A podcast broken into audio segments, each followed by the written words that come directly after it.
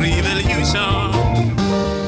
Sziasztok! Mi vagyunk a Fekete Technológia. Ádám! Hello! És én jó magam, Laci.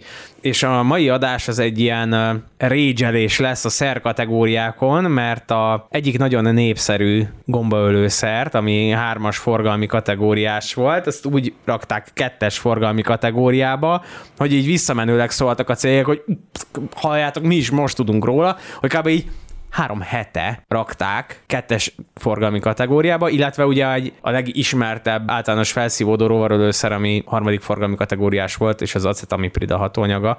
Nem mondjuk ki, de a, A rímel arra, hogy, hogy nyosti klam. Nyosti Klán, Ö, igen, vagy Józsikán. Igen, a, a másik pedig ö, talán rímel egy fél drága kőnek a nevére, nem a Topáz nevű. Nem arra, vagy de, ja, olyasmi. Igen. Olyasmi, az. Szóval, hogy ö, ugye ezek a forgalmi kategóriák, ezek most így változnak. Hát én, mint gazdaboltos csemete, jeleztem Ádámnak, hogy így én ki vagyok akadva, és hát úgy éreztük, hogy ugye most ez már egy ilyen elindult folyamat, és beszéljünk róla egy picit. Mond, mond látom, valami nyomja a- szívedet. Azért lesz jó egyébként ez az adás, mert ezt biztos mindenki tudja már, aki egynél több adást hallgatott, hogy én nem kifejezetten vagyok az ilyen mindenféle állami piszkálódás, belenyúlkálódásnak a híve, de hát ha belegondolsz, akkor egyébként mindenki, és épp így én is, létre tudnék hozni egy olyan diktatúrát, amiben én jól érzem magamat, hiszen hát amit szeretek, az szabad, amit meg én nem szeretek, azt meg tilos. És érted, hát ez egy elég komoly diktatúra lenne, de én jól érezném magamat benne. Tehát azért persze nekem is van fantáziám arra, hogy mik azok a szabályozások, amik adott esetben jobban el tudok fogadni, vagy mi az, amit uh-huh. kevésbé tudok jobban elfogadni.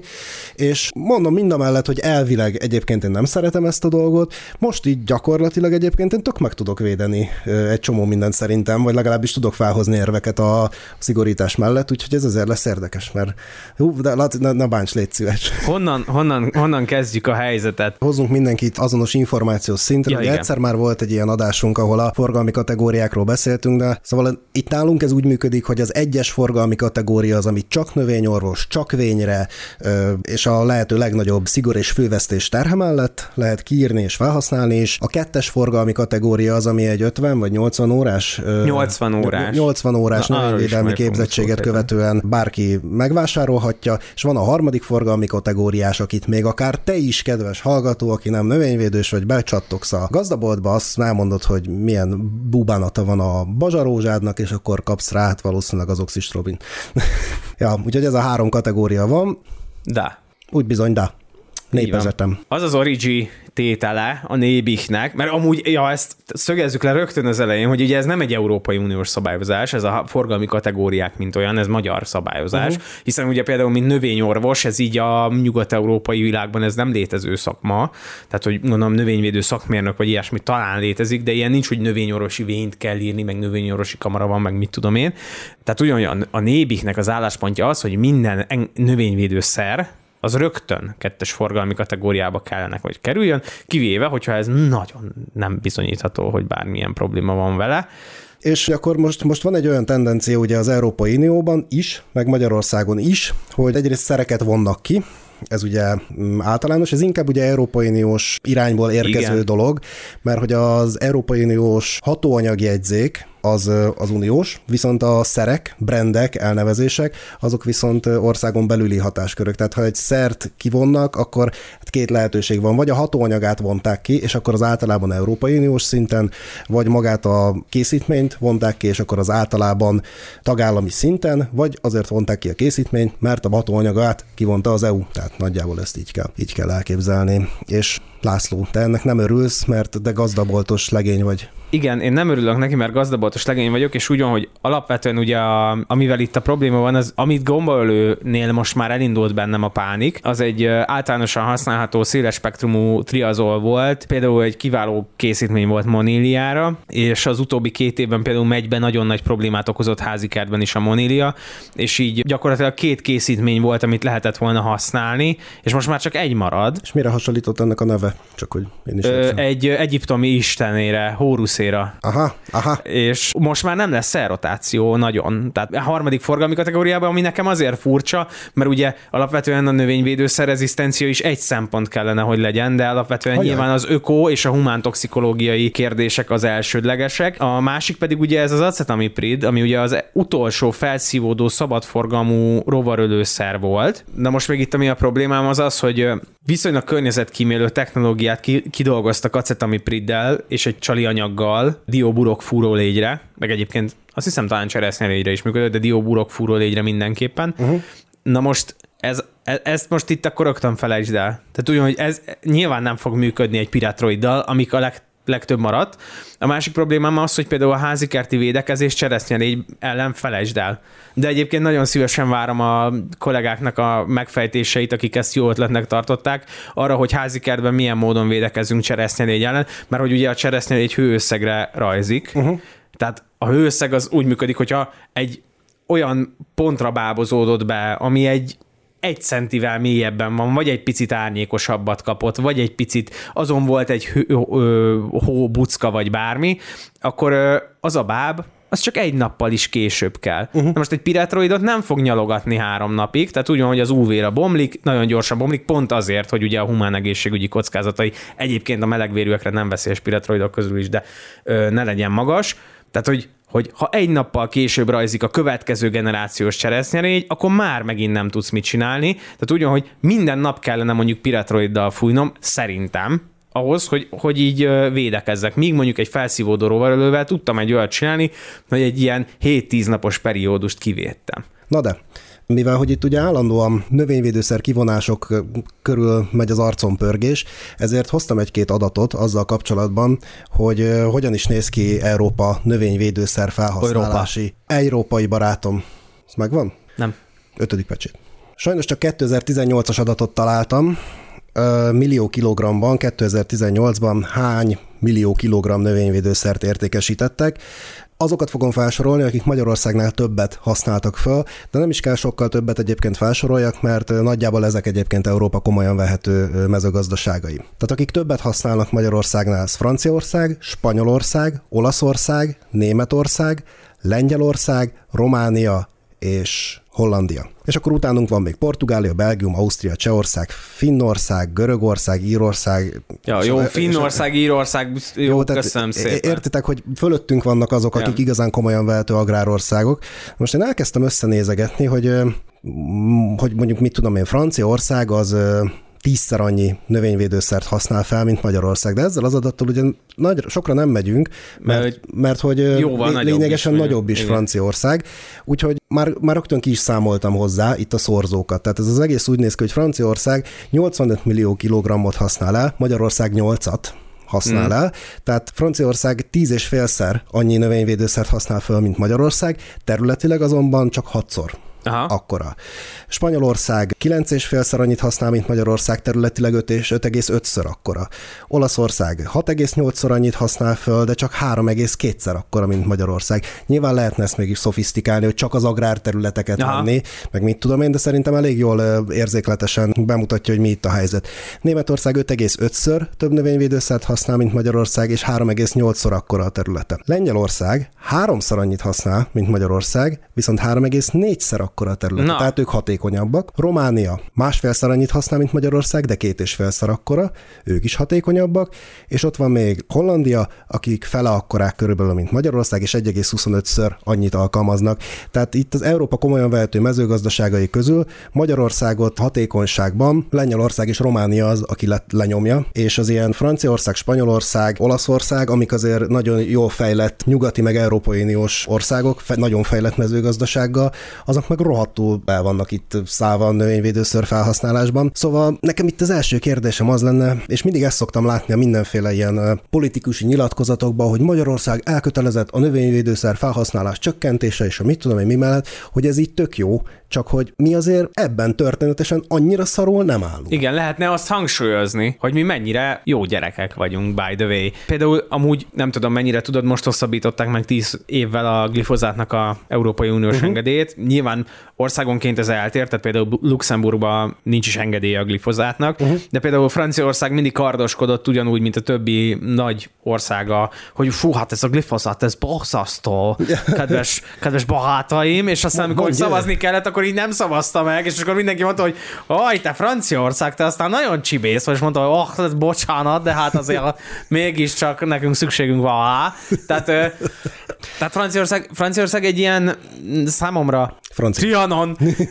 Na mindegy, és hogy nem is tudom, most például a glifozát miatt akartam felhozni azt, hogy szerintem Magyarország többek között azért állt jól a glifozát felhasználás, vagy a növényvédőszer felhasználás mellett, mert mondjuk mi nem használtunk olyan nagy mennyiségben glifozátot, de például a, a no-till technológia terjedése mellett, ugye most a új típusú területalapú támogatásban, vagy a nem tudom, zöldítés után lévő, hogy hívják miatt, a szántósoknál a forgatás nélküliséget elkezdték támogatni, de ilyen ész nélkül, szerintem ezt a nótiles adásunkban beszéltük is. említettem is. Csak szűkített szárlistával. igen, hát igen, de hogy ugyan, hogy ugye, akkor én mondom a saját tapasztalataimat, itt a környéken az történt, hogy egy csomó gazda nem gondolt bele, hogy ő most akkor mit fog csinálni, vagy hogy fog csinálni. Két dolog történt, az egyik ezek az ilyen különböző baktériumtrágyáknak az ész nélküli használata, nem használata, számlák, mit tudom én, bepörögtek tőle nagyon a népek. Ez ott az egyik, a másik az, hogy elkezdték bevállalni a forgatás nélküliséget, semmilyen technológiai háttérrel, semmilyen gondolatisággal, csak az, hogy jó, hát akkor nem szántunk.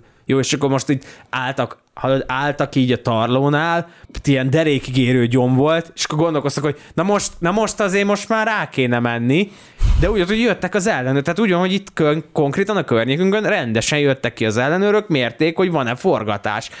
És akkor így, hát akkor, hát akkor fújjuk le. És akkor tudod, így elkezdtek nyakra főre glifozátot fújni. Uh-huh. Tehát, hogy például hogyha mondjuk Franciaországban nagy mennyiségben használnak akár emiatt a technológia miatt glifozátot, akkor lehet, hogy ez van.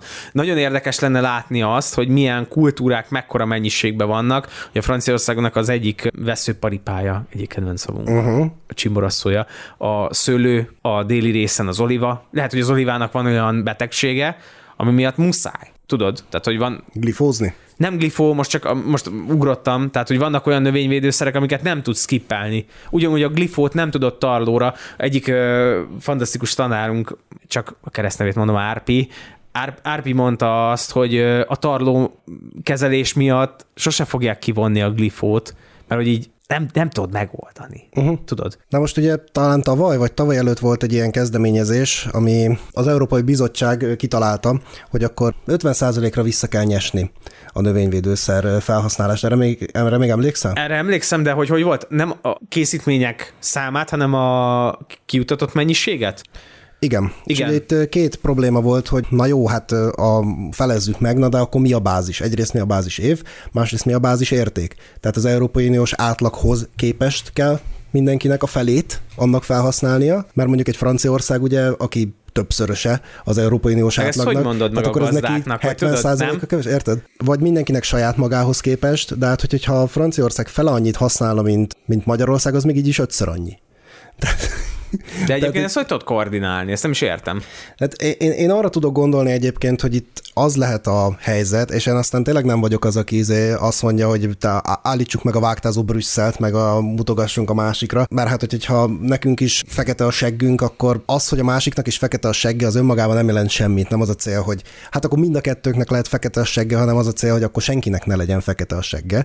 De én arra tudok itt egyébként gondolni, konspiratíve, hogy alapvetően ö, ez a Franciaország, Spanyolország, ö, Olaszország, Németország, ők ezt érzik, hogy rohadt sok növényvédőszert használnak, és valószínűleg lényegesen kevésbé hatékonyan, hiszen, hiszen miért használnak ezek ennyit? Tehát valami nagy baj van. Na de ugye hát, hogyha csak saját magukra értelmeznék azt a szabályt, hogy hát akkor ezt ro- rohadtul le kéne csökkenteni, akkor viszont versenyelőnybe kerülnek a kelet-európai mezőgazdaságok, és ezt a versenyelőnyt meg nem akarják el megadni, úgyhogy azt mondják, hogy jó gyerekek, akkor mindenki izé tegye fel a kezét, akkor most elkezdünk kéz nélkül masturbálni, és akkor mindenkinek csökkentjük. Csak hogy mi hova csökkentsük éppen? Hát nektek van saratok emberek. Hát kezdjétek el csökkenteni. Nagyon helyes, támogatjuk mi Igen. innen. Nekünk nem igazán van jelen pillanatban hova csökkenteni, de hogy- hogyha legalább az Európai Uniós átlagot elértétek, akkor beszélhetünk róla, hogy mondjuk mi is tovább csökkentsük. Na? A másik pedig, ami még egy érdekes adat, hogy van itt egy ö, 2011 és 2019 között százalékosan hogyan változott a növényvédőszer felhasználás? Nőtte vagy csökkent ebben a hosszú periódusban? Most csak azokat az országokat mondom, amikről egyrészt itt van adat, másrészt meg az előbb már elhangzottak, hogy lehessen hozzájuk kötni. Olaszország körülbelül 30%-kal csökkentette. Nice. Ez sok. Az fair enough, igen, igen, az, az, az rendben van. Románia körülbelül 20%-kal, Hollandia csökkentette körülbelül 18%-kal, Franciaország 10%-kal, Magyarország 7-8%-kal csökkentette, Spanyolország és Németország egy picit még növelte is, ilyen 5% körül, és Lengyelország az, aki kb. 10%-kal növelte. Tehát itt is ott tartunk, hogy Magyarország 8%-kal ebben a 8 éves periódusban alapvetően csökkentette. Az amúgy is többi országhoz képest meglehetősen mérsékelt növényvédőszer felhasználását. Tehát én nem értem, hogy egy, egy olyan dolgot, hogy ami egészen egyszerűen nem minden országnak az egyforma adottsága, azt miért mindenkin egyformán akarnak bevasalni? Szerintem ezt fantasztikusan látod egyébként. Tehát, kéne valami standard, aminek, ami alá, tehát érted, egy, egy arány kellene ami alá kell menni, de ha mi alatta vagyunk, akkor nem. Hát igen, csak mondom, szerintem nem akarják megadni ezt a versenyelőnyt, ami ezzel járna. Mm. Mert most meg tényleg azt mondod a franciáknak, hogy itt rettenetes átdolgozásra van szükség, teljesen át kell gondolni a technológiát, újra kell az egészet faragni, akkor meg értelemszerűen helyzetbe fog kerülni mondjuk a magyar bor a francia borral szemben, mert a francia bor az abban az átmeneti periódusban, amíg ezt ki nem eszközölik, hogy ezt most akkor hogyan kezdjünk mm. el újra termeszteni, addig ötször vagy hatszor annyiba fog kerülni, most mi ehhez kicsit hülyék vagyunk, és engedd meg, hogy így mindkettőnket említsem, hogy mondjuk búzáról Köszön. beszéljünk, tehát nyilván szívesen.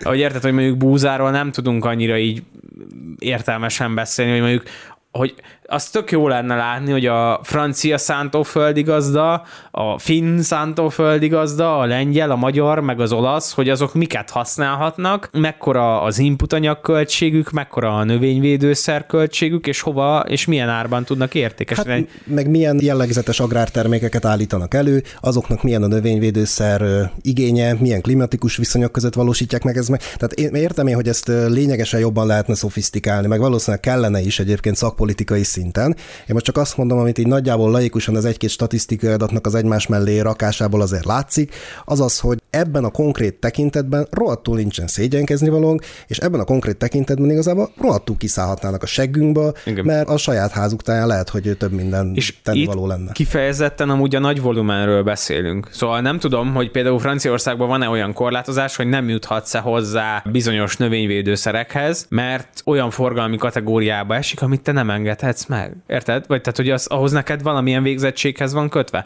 Mert gondolj bele, hogy egy csomószor behatárolja eleve az első forgalmi kategóriát, tehát a nagyüzemi szert nálunk is, hogy hogyha szabad forgalmú lenne is, literes kiszerelésben van, 95 ezer forint, és mondjuk úgy van, hogy elég két hektára. Uh-huh. És akkor így nyilván a Marika néni nem fogja megvenni a literes kiszerelést, amiből 10 milli kell, Érted?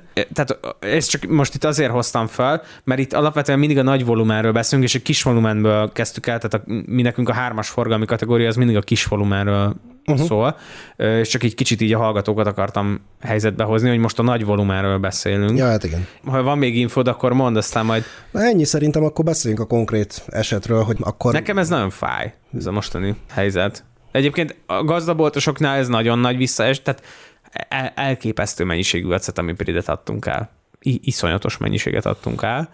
A, azt hiszem penkonazol, amit kivontak, nem akarok hülyeséget mondani. Hát az van a topázra hasonlító. Égkőben. Ég, ja, hát akkor tehát nem is, nem is igaz. A penkonazol azért fáj, mert egyébként ez egy elindít egy folyamatot így a triazoloknál, és van egy van a difenokonazol, ami a tafrinára van most már egyedül engedélyezve.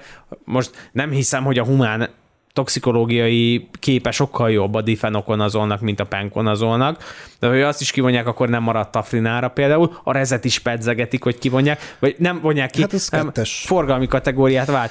Hogy a 80 órás tanfolyam, amit mindenki követel, mindannyian tudjuk, akik elvégeztük, vagy akár egy, főiskolán vagy egyetemen végeztük a növényvédés képzést, hogy hát ez így nem feltétlenül olyan sok mindent ad hozzá az embernek, mint amit. Nekünk most van egy kolléganő, aki végzi a 80 órást, mesél róla, van egy óra, amikor 8 órában jogot hallgatnak, tudod, munkavédelmet hallgatnak, van egy kis bizonyos növényvédő védelem konkrétan, tudod, egy kis ez az, ki, minden órán más előadó, el tudod képzelni, azért ne legyenek olyan illúzióink, hogy ezek aztán olyan fantasztikus tudást adnak, meg te is tudod, hogy mi a munkavédelmi eljárás papíron arról, hogy hogyan kéne itt a permetlevet bekeverni, tehát itt senki nem fog a házi kertben izé minyonnak beöltözni, első világháborús védő szemüvegbe, szkafanderbe, anyukám sárga gumikesszűjébe, gumicsizmába bekeverni egy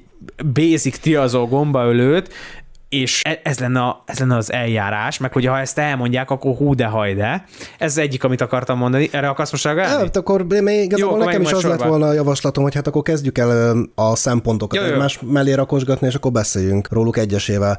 Szerintem az, hogyha valaki növényvédőszert használ, ahhoz azért a 80 órásat meghallgatni, nem egy akkora nagy dolog. Tehát ott mégiscsak az egy veszélyes üzem, ott te vegyi anyaggal dolgozol, vegyszerrel, ezt a szót csak mi használhatjuk a növényvédőszerre, mert mi növényorvosok vagyunk, mindenki másnak növényvédőszer, de mégiscsak egy vegyszerrel dolgozol. Mm, nem olyan rossz az szerintem, hogyha hallasz a munkavédelemről, mert most mondod, hogy ha persze ez senki nem fog szkafanderbe beöltözni, hát valószínűleg azért, mert nem is igazán érti, nem is igazán tudja, hogy miért kéne. Tehát igazából pont az lenne a jó, hogyha egyébként az emberek mondjuk felmérnék ennek az egésznek a kockázatát, tehát lenne hozzá megfelelő mennyiségű információ rendelkezésükre állna, hogy, hogy hogyan kell ezt. Tehát szerintem összességében az, hogy akinek mit tudom, van már egy 10-15 fája, és azt ő rendszeresen akarja növényvédőszerrel kezelni, programszerűen, hogy annak egy 80 órásat meg kelljen csinálnia, az szerintem egyébként nem elrugaszkodott. Én le, nyilván hoznék olyan könnyítést ebbe, hogy mondjuk azért ezért nem biztos, hogy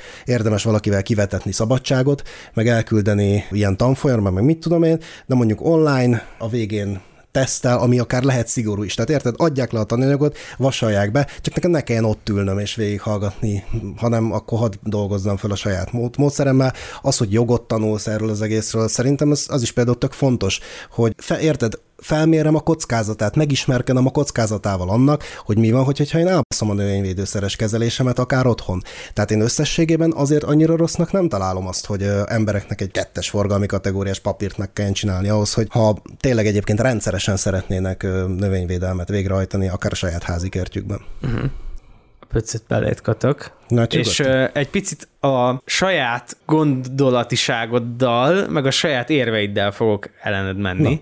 más tematikából. Ezt a szakmát, ezt úgy hívják, amit mi űzünk, hogy növényorvos. Stim? Uh-huh.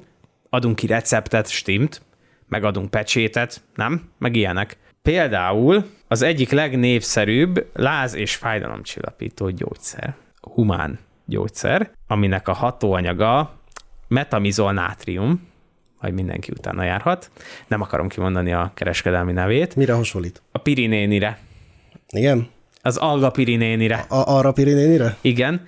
Ö, na, az alga pirinéninek volt egy időszak, amikor ő szintén vényköteles Igen, volt. Van. Igen, hát most megint nem az. Na most az a szitu, hogy te bemész a házi orvosodhoz, és azt mondod, hogy au, doktor Wunderbar, nekem rettenetesen fáj a torkom. Doktor Wunderbar belenéz a torkodba, és azt mondja, hogy au, ez rettenetesen fájhat. Ó, ez, ez, ez rettenetesen tüszős. Vannak itt bacik, és valami olyan általános antibiotikumot fogok ráadni, amit már 25 éve adunk, és lehet, hogy van antibiotikum rezisztencia rá, és egyébként szerintem ez az egyik legerősebb példa, amit tudok hozni, hogy bemész a házi orvoshoz, megnézi a tüszős gyulladásodat, vagy tök mindegy, milyen bajod van, és fogja, és ír egy receptet, kiváltod, te hazamész, azt elkezded szedni, azt rád se néz többet, hogy te beszedted, nem szedted, mi történt, hogy történt. Két dolog is van ezzel. Az egyik antibiotikum rezisztencia. Ha nem szeded be, ugye kialakulhat antibiotikum rezisztens ágense annak a baktériumnak, ez egy óriási probléma. Szuperbaktériumok. Szuperbaktériumokat hozhatunk létre. Ez hú, ez ilyen, jaj, hát most itt, de hogy is, meg mit tudom én, de igen, ez egy tök nagy probléma, ez egy valós probléma.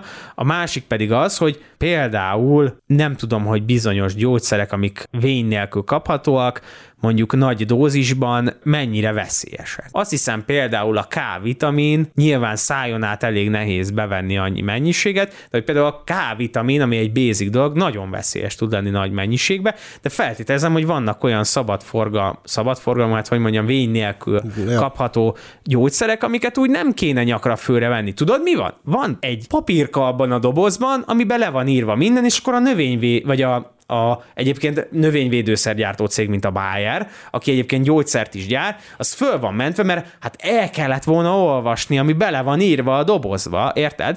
És hogy vannak növényorvosok, vannak humánorvosok, miért nem lehet azt csinálni, hogy ha a gazdaboltban van egy növényorvos, akkor fogja, kiírja vényre, és megmondja, hogy ó, ez az ember hozott be nekem levéltetves ágat. Elmagyaráztam neki, hogy hogy működik az acetamiprid, hogy vegyem föl maszkot, vegyem föl kesztyűt, öltözzön be, mit tudom én.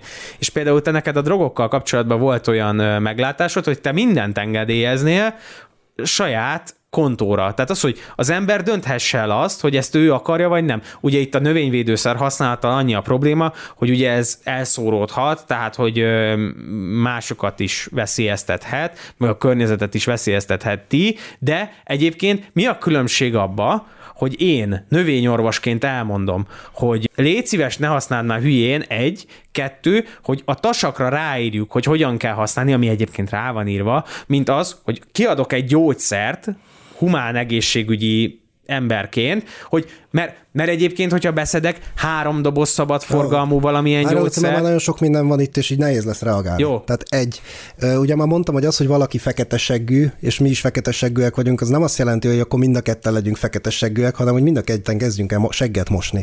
Tehát a, az antibiotikum gyógyszereknek a túlhasználata az egyébként egy regisztrált és baromi nagy probléma. Tehát az, hogy e- ez egyébként szar, és tényleg szar, ez persze még nem okoz felmentést arra, hogy, hogy mást is szarul csináljunk. Bár ugye az egész adást úgy kezdtem, hogy én alapvetően egyébként tényleg abba hinnék, hogy hát mindenki, amit ő gondol, azt csináljon, csak hát mondom, hogy egyébként értem meg, meg tudom védeni ez esetben a másik oldalt is, hogy miről van szó. A harmadrészt pedig az, hogy te a te saját szervezetedbe beviszel egy gyógyszert, az szerintem lényegesen biztonságosabb, mint az, hogy azt a gyógyszert alapvetően neked kell, a, a növényi gyógyszert neked kell megfelelő higításba hoznod, tehát kvázi mintha neked kellene kikeverned, ugye a gyógyszertárban hátul szokták a gyógyszer alapanyagokat kevergetni, ez olyan, mint hogyha a patikus odaadna neked izé egy kulacs vizet, meg három port, hogy akkor ezt otthon kevert ki magadnak, ebből lesz a kencse, azért az már úgy szerintem megint máshogy hangzik, de ha még össze is kened magadat vele, vagy beveszed, vagy mit tudom én, az kizárólag a te szervezetedre lesz valamilyen hatással, semmiféle állati, semmiféle növényi, és semmiféle abból az állatból vagy növényből más táplálkozó embernek a szervezetére nem lesz hatása, hanem csak rád. Ilyen értelemben a felelősség is nem porlasztódik annyira, és nem is, és egy felelőtlen döntés nem is gyűrűzik ki, hanem ott az a te testeden be, meg a te testedből ki. Tehát azért ez egy sokkal szűkebb töltsér szerintem. Hát részben, de egyébként meg kiadsz valamilyen vegyi anyagot, amit egyébként én jó, most messzire fogok menni, de hát muszáj, ilyen provokatív adás vagyunk, hogy én azt a Alga Pirinénit, azt beporozhatom az almáspitétbe is, érted? Tehát, hogy ha én nyakra főre, én kivehetek egy kartont is, szerintem a kutya nem kérdezi meg, érted, amit mondok? Uh-huh. Tehát nekem csak ez nem tetszik, hogy hogy ezzel, ezzel aztán, ezzel aztán nagyon-nagyon szigorúak vagyunk, ezzel nagyon odafigyelünk, fú, hát itt ne terheljük a környezetet, és közben meg amúgy 18 éves vagy nyák, bemehetsz a dohányboltba, bemehetsz alkoholt venni, érted? A, van a, én Attilától hallottam először, nála találtam meg először ezt a linket, a WHO-nak a rákkeltő anyagok listája, ez az IRAC, meg el fogom küldeni, vagy uh-huh. kirakjuk a linket, ez az anyag, hogy azok a, az anyagok, amiket a WHO vizsgált, vagy az nem tudom, ez a, ez a szervezet vizsgált, és hivatalosan különböző pozíciókban vannak sorolva, hogy nem rákkeltő, feltételezhetően rákkeltő, valószínűleg rákkeltő és rákkeltő. Na most például ebbe a, ugye ha ABC sorrendbe rakod, akkor az aloe vera az mondjuk feltételezhetően rákkeltő. Uh-huh. A, az etil alkohol az a legmagasabb szintű, abszolút rákkeltő dolog. Na most, érted? Attól még hallottam az egyik hollywoodi sztártól egy fantasztikus levezetést az alkoholról, hogy ha elmondanád, hogy milyen tulajdonságai vannak, és úgy, hogy ez még ez az anyag nincsen bevezetve kereskedelmi forgalomba, hogy rákkeltő többszörösen, furcsa, pszichoaktív módon viselkedik, különböző emberek különböző lelki állapotánál, depresszáns, stb., akkor így mindenki van, hogy, és mondanád, hogy te ezt engedélyezni akarod, akkor mindenki azt mondja, hogy normális vagy hogy ezt nem fogjuk engedni. Na most érted, ez az anyag, ez, ez, ez teljesen szabadforgalmú, mm, nyilván ennek kulturális okai is vannak, meg mit tudom én, de hogy nekem nagyon rosszul esik az, hogy ilyen szinten, ilyen gyorsan, ilyen durván vannak Magyarországon ezek korlátozva. Tényleg, ez egy, ez egy ilyen magyar találmány, ez a forgalmi kategória. Tehát, hogy, hogy, hogy és tudod mi, és ez, ezzel szerintem te is egyet fogsz érteni, hogy, hogy az a kritérium, hogy végezd el ezt a 80 órás tanfolyamot, amit, hogyha ennek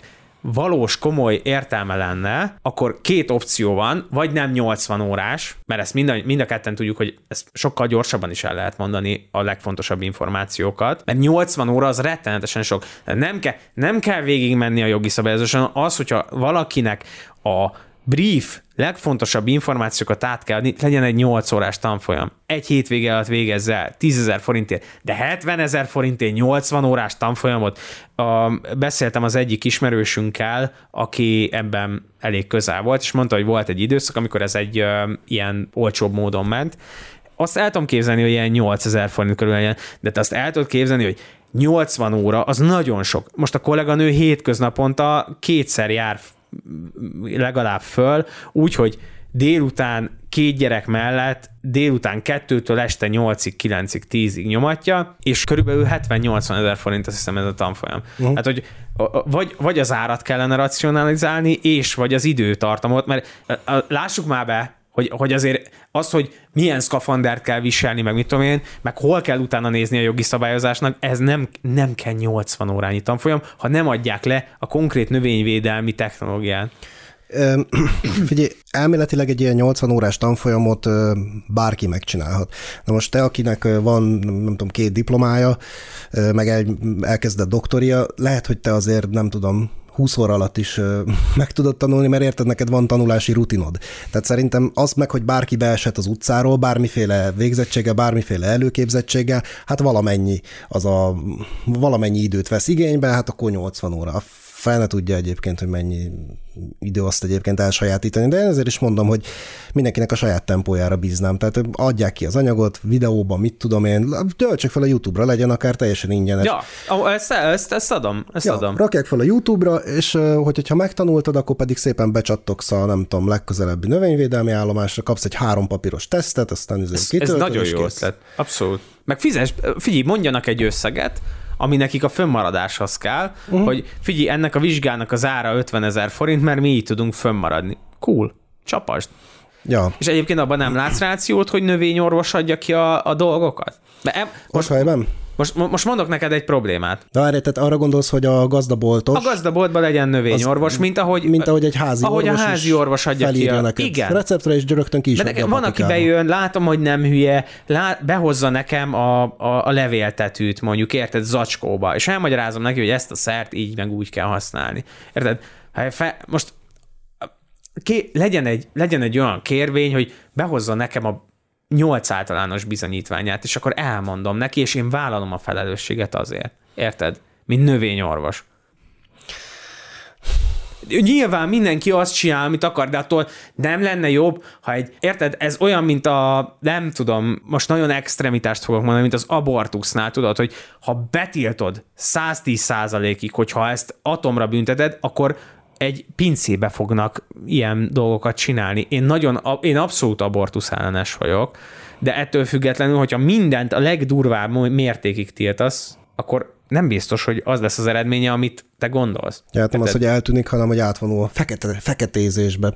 Hát, Na, igen. például egyébként ez egy érdekes dolog. Az ilyen tiltások, meg az ilyen szigorítások általában eléggé kedveznek a fekete kereskedelemnek, úgyhogy egyébként a... De ez hát, nem is meg, fekete, amit én mondok. Hát ez, ez nem, de... Ez tökéletesen le van teljes mértékben ismert annak a, a, az ukrán és a szerb növényvédőszernek is a fogalma. Tehát onnantól kezdve, hogy a gazdaboltból nem szerezheted meg, mert nem adják ki, onnantól kezdve nyilvánvalóan fellendül a fekete piac a, a növényvédőszereknek, hogy jó, hát akkor itt van izé kis kiszerelésben, Józsika volt kint izé Kievbe hozta, és akkor, akkor lehet használni. Tehát mindig számolni kell ugye egy ilyen szigorítás során azzal, hogy a fekete kereskedelem megerősödik. Ez ebben az esetben is például szerintem elképzelhető, és ez már most is. Tehát az ilyen kivonások, meg az ilyen szigorítások, ezek egyszerűen magá, magukkal hozzák azt, hogy az emberek más módszerekhez nyúlnak. Egy másik probléma ugye a házi kerti felhasználásnak a tökéletes ellenőrizhetetlenségében az az, hogy ezeket a növényvédőszereket egyébként kifejleszteni sem két perc, meg piacra vinni sem két perc, sőt piacra vinni azt hiszem legalább annyi pénz, mint kifejleszteni. Tehát egyáltalán nem egyszerű, mivel hogy iszonyú, nagy a, komoly a szabályozás, ezért nagyon nagy a belépési küszöb erre a piacra, és aztán meg a félhülye, ma bocsánat, ez a laikus felhasználó, aki mondjuk olyan, meg nem figyel oda, mert meg nem olvassál, meg mit tudom én, az meg szép szépen elkezd otthon a petricsésze őszi barack fáján kialakítani mindenféle ilyen-olyan rezisztens törzseket, egy olyan növényvédőszer, amit nem tudom hány évig fejlesztettek előtte. Egyik közös ismerősünknek volt ugye története, nem tudom, hogy adásban végül is elhangzott, úgyhogy nem nevezném meg, de hogy a sztori lényege az volt, hogy egy növényvédelmi előadást tartott, és az előadás után oda ment hozzá egy bácsi, és kérdezte tőle, hogy hát használom én ezt az acetamiprid hatóanyagot, vagy ilyen hatszoros dózisban, de a, a rosszabbnek nem akar hatni. Hát ilyen valószínűleg azért, mert már egy olyan izé, hiperrezisztens törzse van a kis petricsésze őszi barack fáján, hogy, hogy már, már egyszerűen nem használ. Tehát összességében egy olyan világban, ugye, ahol a növényvédőszereket folyamatosan vonják ki, a még engedélyezett növényvédőszereknek a minél további megőrzése, és annak a védelme, hogy a rezisztens törzsek a lehető legkevésbé alakuljanak ki, hát ez is valahol igazából a szigorítás irányába mutat. Hogy na akkor, de várjál, hogy akkor most, akkor, most akkor, mert én, na most akkor én megfordítom a beszélgetést, mert eddig én nagyon kardoskodtam a magam igaza mellett, és akkor megpróbálok bizonyos válaszokat kisajtolni belőled is, akkor, akkor legyen ez a legyen ez a vita, hogy te a szigorítás párti, én pedig a szabadságpárti vagyok, legyen, hát, legyen ez, hogy te vagy a gonosz, én pedig a jó. Hát de szóval... figyelj, ezt, ezt, ezt, mondtam neked, hogy én mondom, én nem szeretem az ilyen szabályozásokat, de ezt most tulajdonképpen nagyon akarom, meg tudom védeni, úgyhogy jó, egész, mi legyen, nyugodtan. Mi legyen, szerinted, a, hol van ennek a vége? Minden növényvédőszer, ahogy a Nébik is mondja, legyen kettes forgalmi kategória, és mindenki végezzen el növényvédőszeres vizsgát? Szerintem ez a csúszós lejtő érvelési hiba, ha már ha már itt vitázunk, nem, nem nyilvánvalóan nem kell idáig eljutni szerintem. Én azt, ne, én, tehát ha az a kérdés, hogy én szerintem mi lenne a jó, akkor szerintem az lenne a jó, hogy legyenek ezek a pici kiszerelések, amik tényleg picik, azok a picik legyenek, ami hármas, hármas, ami kettes, az kettes, és mit tudom én, deci fölött vagy, vagy 20 gram fölött, nem tudom, most csak mondtam két számot, legyenek ezek a kettes forgalmi kategóriák. Tehát, ha neked tényleg van otthon három fád, vagy négy, és azokat le akarod fújkálni, akkor kész. Akkor... Hát de most az is kettes lett. Értem, de most azt kérdezem, hogy szerintem ja. mi lenne a jó. Tehát szerintem az lenne a jó, hogy, hogyha a legkisebb kiszerelések azok maradnának hármasak, nem lenne, akinek meg mit tudom, mert van tíz fája, és arról esetleg piacra is termel, tehát eleve ne termelsen úgy piacra, hogy nincsen egy, ez a 80 órása. Vagy most nevezzük, aminek akarjuk. Talán lehet az is, hogy amit beszéltünk, hát YouTube-on megnézni. felhasználásnál? Hát, hajrá, ja, hajrá, fóbia. A, szerinted nem aggályos az, hogy ugye például az acetamiprid volt az utolsó felszívódó általános széles spektrumú rovarölőszer, és hogy ugye nagyon ritkán tudunk piretroid rezisztenciáról, de például repcefénybogárnál van piretroid van. rezisztencia. Na hát most akkor elkezdünk korbaszájba piretroidokat használni. Ez, ez, ez egy nagyon jó felvetés, akkor ugorjunk erre? Ugorjunk, hát igen, beszéljünk egy kicsit ezekről. Jó, igen. akkor ugorjunk erre, mert ez például viszont szerintem meg egy valós probléma, de ez inkább a kivonásokkal a probléma, várj, hadd gondolkozzam?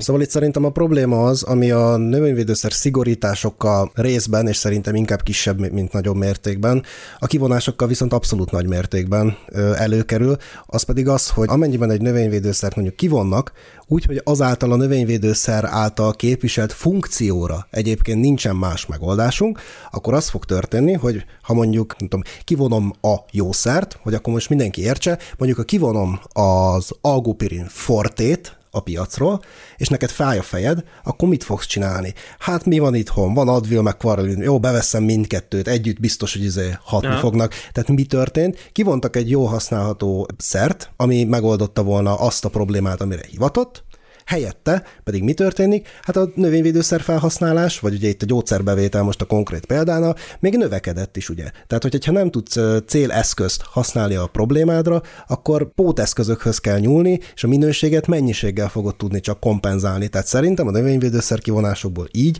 még akár növényvédőszer felhasználás emelkedés is következhet. Ami azért szerintem egy komoly probléma olyan funkcióval rendelkező növényvédőszereknél, amik nehezen pótolható funkciók. Tehát mondjuk a glifozát ez egy nehezen pótolható funkció. A triazolok azok egy nehezen pótolható funkciót képviselnek a, a növényvédőszerpiacon. A réz is, igen. Kérdés és felvetés lesz. Én ezen, ezen gondolkozok egy ideje, hogy egy basic, masszív zöld fölvetheti az orrunkra, hogy, és nem túl jó átgondoltan, de azért föl, fölvetheti, hogy hát de, mikor jöttek be ezek a növényvédőszerek? Az 1900-as évek előtt, jó nem, ez nem igaz, mert ugye a szénkénegezés az ment a filoxéra vésznél 1864 körül. Az olyan, hogy Hát most nyilván a vegyipart, a világháború az nyomták em, meg, tehát valahol azok az emberiség, azok után. az emberiség az bőven lé, létezett növényvédőszer felhasználás nélkül, és akkor is volt termelés. Ja, hát fele meg negyedennyi hát mennyiségben. Akkor, hát akkor minek? Van-e nekünk szükségünk növényvédőszer felhasználásra? Egyáltalán. Meg minek? Mennyi, ugye ez a mennyivel csökkenne a mondjuk az Európai Unióban lévő termelé, tehát a termés mennyiség, én nekem volt erre egy egyetemi szám egy előadásban, ez ilyen 30% körül, ami amúgy... Ha nem lenne növényvédőszer felhasználás, akkor annyival csökkenne. 30-40 százalék körül lenne a csökkenés. Az De ez nem nulla lenne. A hozamban. Igen. A termésben. Igen. Hát uh-huh. nyilván ez gondolom egy ilyen átlagszám, tehát mondjuk lehet, hogy repcében 90, meg uh-huh. megyben 90, és mondjuk almába meg 30, érted? Most mondtam valamit, tehát hogy fene tudja. Én kardoskodok így a házikerti dolgok mellett, mármint, hogy tudod, hogy házikertben lehet finomítgatni, hogy leveszed a beteg gyümölcsöt is, meg uh-huh. mit tudom én. Ez az egyik, a másik az, hogy amit én nagyon nagy problémának látok, hogy az, az átlag házikerti felhasználó az elment ebbe a, az ilyen holisztikus, varázslós vonalba, és hát nem tudom, hogy te találkoztál ezzel, akkor mondok neked valami extremitást, hogy most ott tart a házi kerti felhasználó, hogy nem a növényvédőszert tartja már csak simán a sátán munkájának, hanem a hibrid vetőmagot. Ó, oh, hát... Nem tudom, ez, tehát, hogy érted, szóval hogy a hibrid vetőmag részben pont arra van kitalálva, hogy mondjuk szuperrezisztens fajtákat hozzunk létre. Ö, nyilván a fajta védelem is benne van ebben, de érted, amit mondok? Tehát olyan, hogy van ez a romantikus gondolás, hogy ó, a öreg apámnak volt egy batulálmája, és annak soha nem volt semmi baja. Igen, mert öregapád az a Hortobágyon lakott kint, és 65 kilométerre volt köz, az első almafa onnantól, és az tök mindegy volt, lehetett volna egy Starking, vagy egy Jonathan, vagy bármi, mm. és hogy sem, tehát semmi baja nem lett volna, mert nincsen kórokozó, ami oda talál 65 kilométerről, és most az van, hogy el kellene kezdeni durván nemesítgetni arra, hogy rezisztens zöldség-gyümölcsfajtákat, meg egyébként szántóföldi fajtákat, de hát ezt nem hiszem, hogy működni fog. Találjunk ki. Az a baj szerintem ezzel az egésszel, hogy mondom, ma már, ma már ezt a csodálatos képet felvetettem itt a hallgatók szellemének képvásznajára, ugye ez a kéz nélkül masturbálás történet. Tehát, hogy van nekünk egy jól, jól kifejlett, jól kidolgozott, számtalan emberi munkaórával megtámogatott vegyiparunk, ami elő tud állítani olyan növényvédőszereket, amik hasznosak a gazdaságnak. De ne használjuk ezeket. Jó. Ott van egy biotechnológiai ipar, ami írtozatos emberi szürkállományt mozgatott meg azért, hogy megértsük a sejteknek a működését, a sejtekben lévő géneknek a működését, azoknak a szerveződését, és már azt is, hogy hogyan tudunk ott pici változtatásokkal, vagy kisebb-nagyobb változtatásokkal olyan növényeket fejleszteni, amik akkor nem kell ráhasználni azt a, azt a fránya vegyipar. Hát akkor ezt se lehet használni. Tehát, hogy tényleg egy kicsit olyan, mint hogyha nem tudom, az, az lenne a kihívás, hogy akkor most izé zongora verseny, és akkor mindenki válasszon három újat, amit levág magáról, és akkor kezdjen el izé lisztet játszani. Tehát ez így egyszerűen nem működik. El kéne dönteni, hogy mit akarunk. Csökkenteni akarjuk a agrárkemizálást? Rendben. Fog ez működni a GM szabályozásoknak az enyhítése nélkül? Hát kurvára meglepne. Tehát így, így egyszerűen nem megy, hogy mindenféle fejlődési vonalon lából lőjük saját magunkat, és azt mondjuk, hogy hát akkor nem. Én értem egyébként, hogy csökkenteni kell a növényvédőszer felhasználást, nagyüzemi szinten azért, mert sokat használnak föl, kisüzemi, házi kerti szinten meg azért, mert nem értenek hozzá. Ennek is van úgy gondolom, hogy egy racionális módja. Ez, ez is egyébként milyen módszer, hogy tíz évente feldobunk egy érmét, pörög a levegőben, figyeljük tíz évig, és aztán leesik, és akkor vagy betiltják a glifozátot, vagy még meghosszabbítják tíz évre. Most ez mi?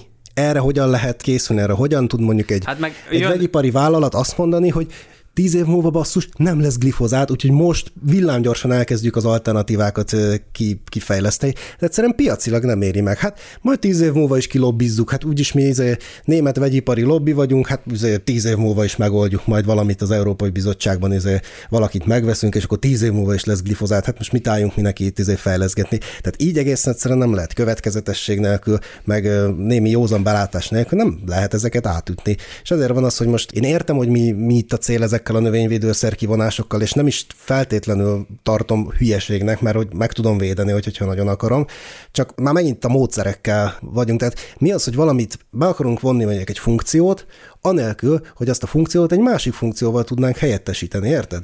Tehát mert azt mondom, hogy... De, hogy én bólogatok, csak ezt nem látják a hallgatók. Én bólogatok.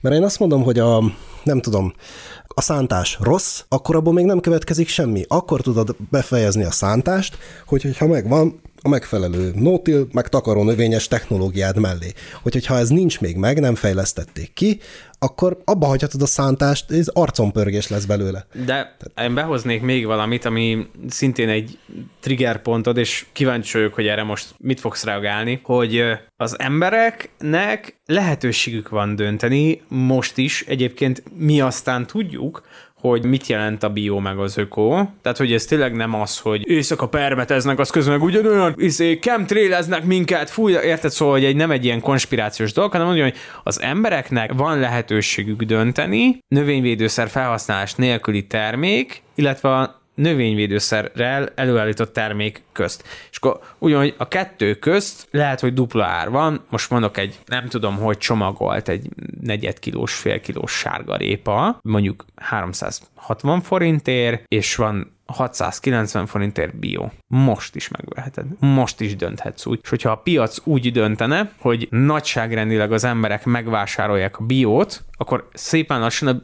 a, a piac áttérne bióra.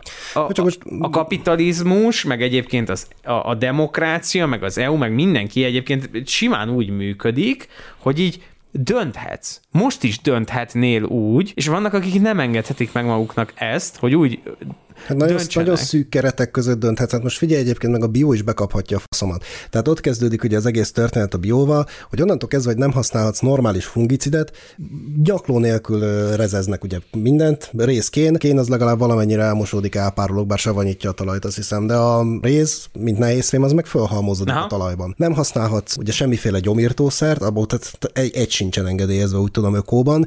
Mi ennek az eredménye? Meg a mechanikai gyomírtás. Mi lesz a mechanikai gyomírtásból? Gáz gázolaj. Por, de gázolaj egyrészt, meg porosítod el, tehát izé rombolod le a szerkezetét a talajodnak. Most ez mennyire bio? Tehát hogy, hogy, hogy a, mert érted, a bio az... A biónak az a lényege átlag fogyasztóként, hogy nem permeteztél ki különböző ordinári kemikáliákat, amik szerintük rákat okoznak.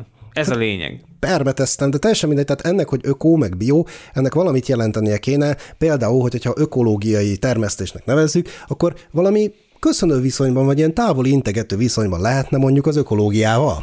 Mondom a problémát. Volt egy kiváló tanárom, szerintem neked is tanárod, aki ökológiát tanított. Ah, igen. Oké. Okay. Én őt egy botrány nagy tudású embernek tartom, és ő mondta, hogy olyan körülbelül 50 évvel ezelőtt az tök normális volt, hogy az emberek éhesek voltak. É, így általánosan. Nem úgy, hogy tudod, hogy Borsodban egy szegény faluban Petike éhez, hanem úgy, hogy te is Pest megyében, most ma két zsíros kenyér volt a kaja, mert ennyi, ennyire tellett, tudod? És hogy az a durva, hogy olyan brutálisan jóléti társadalomban élünk, hogy az az elképzelés, hogy ugyanezt szeretnénk, mint most, ugyanezekkel az árakkal, csak úgy, hogy közben nem használnak növényvédőszert. Hát de ez így nem, tehát hogy érted, hogy annyira szélsőségesen el van kényelmesedve most a nyugat-európai emberként hol magunkat is ö, apostrofálni, és még ehhez a általad említett Románia nevű országban élők is oda tartoznak. Mondjuk akkor inkább úgy, hogy első világbeli. Mert Igen, talán, talán első igaz. világbeli emberek oda tartoznak, tehát az, hogy hogy ezek az emberek azt szeretnék, hogy ugyanannyiba kerüljön minden, csak ne használjunk permetszer, de nyilván ezt felfogjuk az értelmünkkel, hogy nem fogunk tudni annyit termelni, mert hogy van veszteség, sőt van akinek 90%-os veszteség, de hogy, hogy minden legyen ugyanúgy, csak olcsóbban, csak jobban. És én ezt követelem. És így ne, nem, én ezt nem tudom feldolgozni, érted? Ez a Na mindegy. Hát meg, tehát szóval nekem azt se tetszik, hogy ezeket a dolgokat egyébként most már gyakorlatilag csak rage megy, de azért csak elmondom. Ezeket a dolgokat én nem értem, hogy mi a francia próbálják meg kontextusából kiszakítani. Tehát nem tudom, hogy van-e értelme mondjuk az élelmiszer minőségnek, az, az emelésnek, vagy ennek a formának például addig, amíg olyan mértékű élelmiszer pazarlás van, mint amilyen ja. van. Ah, hát igen. Tehát, hogy érted, sokkal kevesebb élelmiszert is előállíthatnánk, mert hogy egy jelentős része például a kukában végzi. Én ezt Tehát... hoztam fel a Nótiles adásba, hogy száz évvel ezelőtt, amikor olyan a száj volt, mint tavaly, uh-huh. akkor éhezés volt. Tavaly meg csökkent az export. Hát tehát azt, azt, Öcsém. azt értem, hogy kell puffereket szerveznünk magunk köré, meg értelemszerűen fog keletkezni élelmiszer hulladék, csak hogy talán úgy is lehet növelni mondjuk a, az élelmiszernek a minőségét, hogy mondjuk mivel, hogy kevesebbet állítunk elő, mert hogy kevesebbet dobunk ki, ezért ez a kevesebb már lehet jobb, érted? Tehát így, így működik ez a dolog. Jelentős szűkítő tényező egyébként szerintem abban, ebben az egészben az, hogy a minőség az elméletileg végtelen, hiszen bármilyen magas minőségbe mehetsz, tehát elméletileg nyilván azért nem, de elméletileg végtelen, viszont a mennyiség az a rendelkezésre álló helytől determinált, és az azért messze nem végtelen, tehát az mindenképpen számosítható. És ott, ott, ott szűkülnek be igazából a keretek és, ott kell el, és ezért kell elkezdeni valójában a minőség irányába menni. Szóval én értem ezeket a dolgokat, csak valahogy azt látom, hogy nincs, nincs egy összeszedett koncepció erről Európának, hanem össze-vissza vagdalkozás van, meg, meg, meg leginkább ilyen mindenféle homályos lobby érdekeknek a kiszolgálása. Tehát most a zöld az egy ilyen menő hívószó, tudom, hogy tíz éve körülbelül, most ezzel lehet szimpátia krediteket gyűjteni az Európai Bizottságban, vagy nem tudom, a Európai Parlamentben, és akkor most így ezeket a dolgokat nyomják, de hogy ilyen teljesen meggyőződésmentesen, meg ilyen, ilyen átgondolatlan hát látszat intézkedések. Nekem volt egy fantasztikus kedvenc, és most én itt konkrétakat fogok mondani, úgyhogy egyébként most már nem is tudom, hogy kit merjem mondani az ember szimpatikusnak vagy nem, de nekem például Ungár Péter egy csomó ideig tök szimpatikus politikus volt, és hogy Ungár Péternek volt azt hiszem az ATV-n egy olyan interjú, amikor egy nem szakmabeli ember Ungár Péterrel beszélt pont a neonikotinoidoknak a uh-huh. kivonására. És Ungár Péter mondjuk egy mondatban öt olyan megjegyzést tett, ami szakmailag olyan fals volt, hogy ez hihetetlen, de borzasztó jól hangzott. Ez olyan, amikor a politika a médiát szakmaiatlanul úgy használja föl, hogy a közvéleményt manipulálja, akkor így nehéz. És azt érzem, hogy az agráriummal kapcsolatban kifejezetten szeretnek ezzel játszani úgy, hogy az agrárium az nem egy szociológia vagy filozófia, ami és senkit nem akarok megbántani, de hogy, hogy így azért így az tehát egy hard science. Igen, igen, de hát, hogy, így, hogy, hogy igen, hogy így az élelmezésnek az alap pillére, érted? Szóval, hogy, hogy ha elkezdünk a bocik lelki világán manírozni, meg elkezdünk a, a búzadőlésén filozofálni, meg az, hogy most akkor itt izé, akkor, akkor a végén éhen fogunk halni. Na de szerintem legyen ennyi elég a rage és akkor kerekítsük le az adást, hogy hát mi az, amit mi jónak tartanánk, vagy mi a mi javaslatunk a döntéshozóknak, mert biztos hallgatják a fekete technológiát, és akkor kezdem én. Tehát szerintem önmagában az, hogy a növényvédőszert azt kezdjük el növényi gyógyszernek, és nem valami izé, pancsolós, gargalizálós gyermekjátéknak tekinteni, az összességében egy jó irány. Az, hogy a növényvédőszer alapvetően kettes forgalmi kategóriás, és ebből tud szigorodni, vagy enyhülni a kategorizálása, az szerintem egy teljesen észszerű hozzáállás. Az, hogy házikerti felhasználók kizárjunk ebből a technológiából, ami egyébként az emberiségnek a közös vívmánya, egy olyan tekintetben, ami azért meglehetősen fontos, ez pedig az élelmiszer előállítás, legyen az házi kert vagy bármilyen.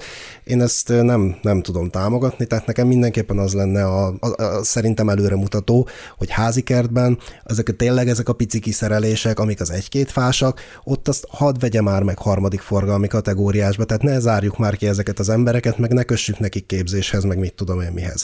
Akinek már van, mit tudom én, tíz fája, és már víz belőle piacra, ott meg valamiféle alapképzés az, hogy e- eszik-e vagy isszák ezeket a növényvédőszereket, vagy pont, hogy ugye egyiket sem nagyon szabad, hogy erről azért legyen valami elképzelése, ismerje a, a jogi hátterét annak, hogy mi, mi, hogyan keletkezik egy, egy növényvédőszer elsodródás, mi az, amit be tudnak rajta vasalni, hogy, hogyha elcseszi a növényvédőszeres permetezést, mi van, hogyha a szomszédjában ökós van. Tehát érted, hogy legalább ezek a gondolatok megszülessenek. Ezek szerintem teljesen jók, és ezekhez már kis, kis kicsinél nagyobb, közepes kiszerelések tartoznak, és azok pedig már miért, ugyan miért is ne lennének második forgalmi kategóriásak. Tehát összességében ez a szigorítás szerintem illeszkedik egy olyan tendenciához, amit értek, hogy, hogy mi. Ebben a formában, hogy nyakló nélkül tényleg a, a növényvédő szerre mondjuk azt, hogy az, az kettes forgalmi kategóriás, és nem nézzük meg, hogy egyébként ki fogja azt használni, és milyen mennyiségben. Ez szerintem egy koncepciós arcompörgés, illetve pedig, hogy, hogyha a szigorításokkal az a cél, hogy a humán egészségügyi és környezetterhelési mutatóit ezeknek a növényvédőszereknek csökkentsük, akár a nagyipari mezőgazdaságban, akár a laikus házikerti mezőgazdaságban,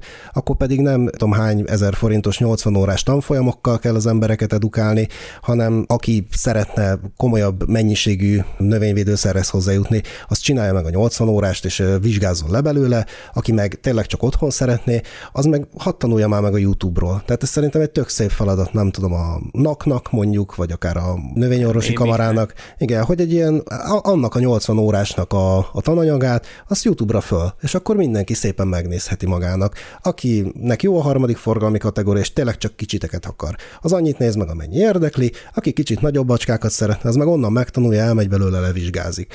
Kész. Hát én nagyjából ezt látnám logikusnak. É, um, sok mindennel egyet tudok érteni. Én azt mondom, hogy a 80 óra az rettenetesen sok ahhoz, ami most kell. Én azt szeretném, hogy ez mondjuk egy 8 órásra lecsökkenjen, az ára mindenképpen drasztikusan csökkenjen le, vagy legyen támogatott, már hogy ez így működik, de most megnézem. Egyébként unfair is szerintem, mert hogyha a növényvédőszereket elkezded átsorolni kettes forgalmi kategóriába, akkor azokat, akik házi kertben termesztenek, implicit módon belekényszeríted egy olyan folyamatba, hogy akkor ők is csinálják meg a kettes forgalmi kategóriát, de aki a házi kerttel szüttyög, annak nem feltétlenül van se kedve, se ideje, se anyagi forrása arra, hogy erő, komoly erőforrásokat mozgasson meg, hogy a kettes kategóriát megcsinálja. Tehát azért ezt valahogy szerintem számon kéne tartani, hogy azért embereket, akik tényleg termeszteni szeretnének, hogy azt meg tudják otthon enni, őket azért ne zárjuk már ki abból, a, abból az emberiség számára közös tudásból, hogy egyébként ezek a növényvédőszerek vannak, és ezekkel ki lehet menni, és ezzel meg tudod védeni a, a Igen, saját kis portékát, most, vagy vacsorát. Most megnéztem, és azt hittem, hogy ö, rossz harc leszek, hogy itt óriási összegeket mondok, elmondom neked 95 ezer forint a tanfolyam Plusz áfa? Mert ugye ezt sokszor cégek állják, tehát lehet, hogy csak a nettót írták oda. Így van felírva. Aha kamara áfa körön kívül. Én azt mondom, hogy vagy legyen az, hogy egy növényorvos szupervájzorja ide dolgokat, vagy pedig csökkentsük már ezt a 80 órás tanfolyamat a lehető legrövidebbre, mert szerintem ez a 80 óra ez egy picit sok.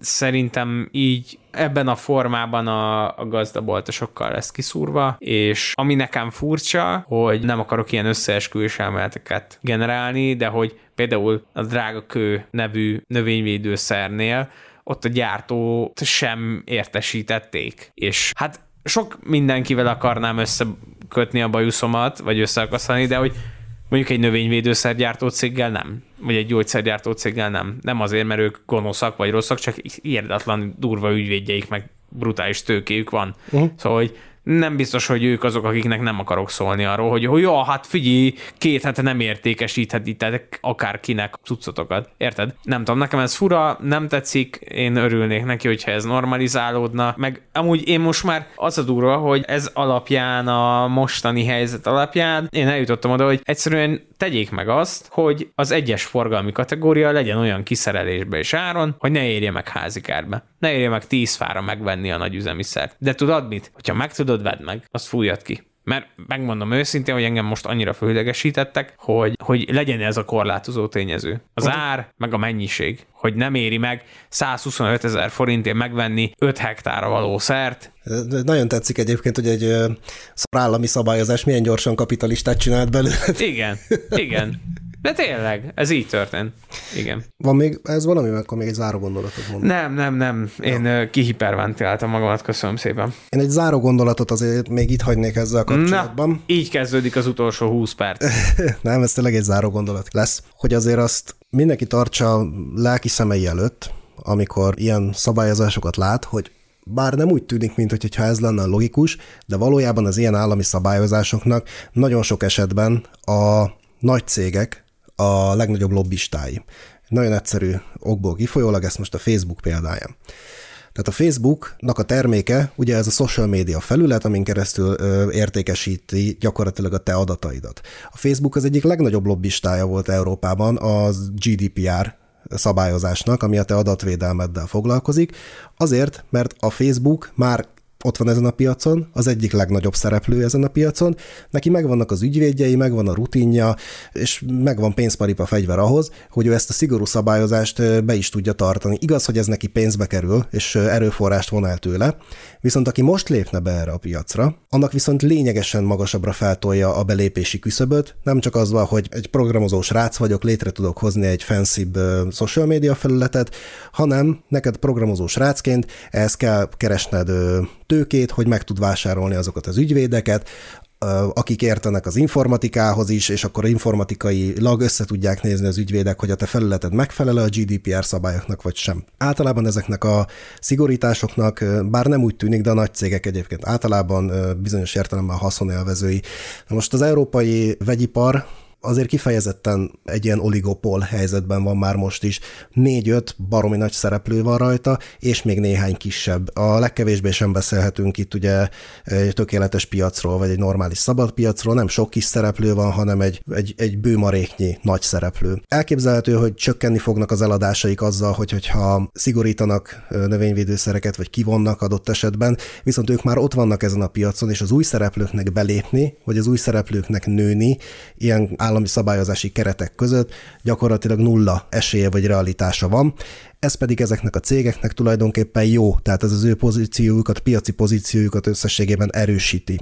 Úgyhogy ha esetleg valaki arra gondolna, hogy itt azért a cégekkel is kibabrálnak ilyenkor, nem feltétlenül tudom, hogy egyébként a vegyiparra is igaz ez, amit mondok, vagy hogy többet vesztenek a réven, mint a vámon, lehet, hogy ez rájuk így pont nem igaz, de azért ezt, mint szempontot talán érdemes szem előtt tartani.